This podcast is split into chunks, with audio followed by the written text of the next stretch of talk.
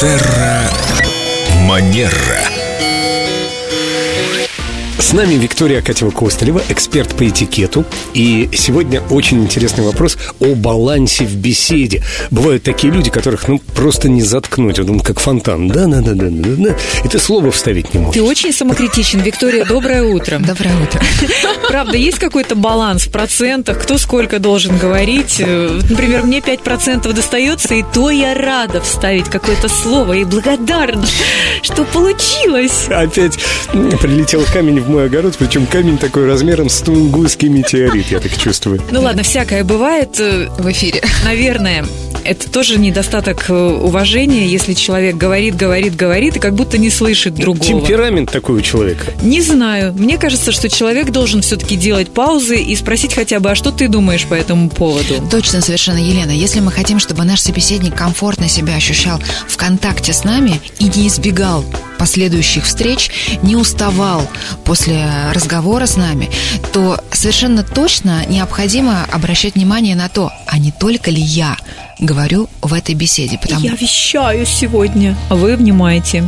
Да, потому что, да, люди любят поговорить. Это наша естественная потребность. И бывает такое, что человек, например, переживает какой-то период своей жизни, что ему важно много разговаривать. Это нормально.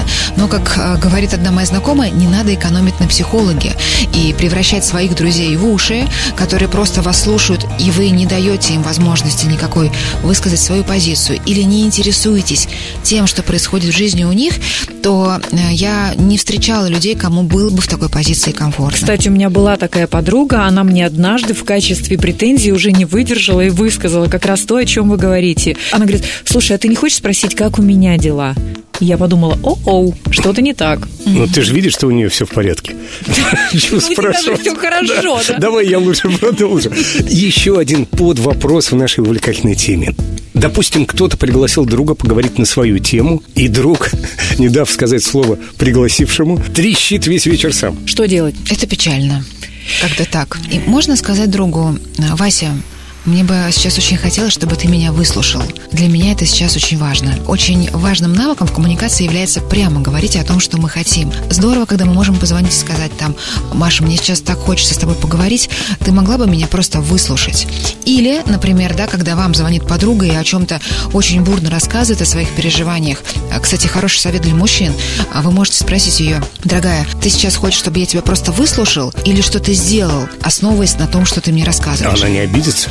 Почему она должна У обидеться? нее есть выбор, это здорово. Да. Очень часто женщины, например, приходя ко Кайф, мне на сеанс, понимаю. говорят о том, что я вот ему рассказываю, я, мне важно, чтобы он просто меня выслушал, а он тут же говорит, начинает бросаться что-то делать, решать мои вопросы. Мне не надо, чтобы он ничего решал.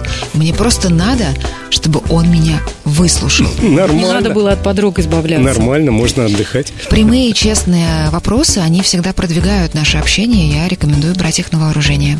Главное, что мужчины вынесли из этой программы, делать ничего не надо, надо просто выслушать. Важно спросить, что вашей женщине сейчас нужно. Опять я все перепутал. Да, ты хочешь, чтобы я сейчас тебя просто послушала, или мы пошли и как-то разобрались в этой ситуации, или ты хочешь, Да. чтобы я это сделала? Мужчины мыслят глаголами, а женщины эпитетами. Обдумайте это на досуге. Виктория, спасибо вам огромное. До новых встреч. Я задумался, какими эпитетами о нас мыслят. Ой. Хорошего дня. Терра Манера.